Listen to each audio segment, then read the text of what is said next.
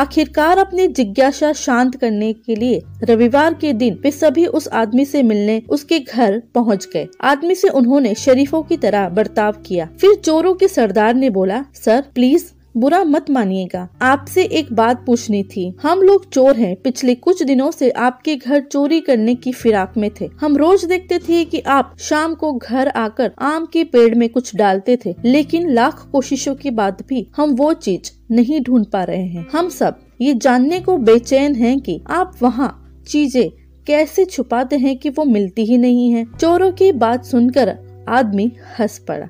फिर बोला अरे भाई, मैं वहाँ कुछ भी नहीं छुपाता। तुम लोगों को गलत फहमी हो गई है। सरदार बोला, नहीं सर, हमने देखा है। आप रोज शाम को अपने बैग में से कुछ निकाल कर पेड़ में डालते हैं। आप वहाँ कुछ न कुछ तो छुपाते हैं, चोर एक स्वर में बोले। तब आदमी गंभीर हो गया। और बोला, मैं एक मल्टीनेशनल कंपनी में सेल्स मैनेजर हूँ। काम का दबाव बहुत अधिक रहता है, जिस कारण तनाव होना लाजमी है। किसी भी हाल में टारगेट पूरा करना ही होता है। इसके लिए रोज किसी न किसी से जिक होती है। कस्टमर के ताने सुनने पड़ते हैं। बॉस की डांट झेलनी पड़ती है। मानसिक तनाव इतना अधिक होता है कि घर आने पर भी नहीं जाता। पहले अक्सर मेरे तनाव को बेवजह मेरे परिवार झेलते रहते थे। कुछ देर रुककर आदमी आगे बताने लगा। जब मैंने ये नया घर बनवाया तो सोचा कि इस घर का माहौल में मैं शांति पूर्ण रहूँगा। कभी ऑफ़िस का तनाव घर लेकर नहीं जाऊँगा। इसलिए घर आने के बाद मैं सबसे पहले आम के पेड़ के पास जाता हूँ और अपना पूरा तनाव एक एक कर पेड़ के पास डाल देता हूँ। कमाल की बात यह है कि अगले दिन जब मैं वो उठाने जाता हूँ, तब तक तो आधा तनाव गायब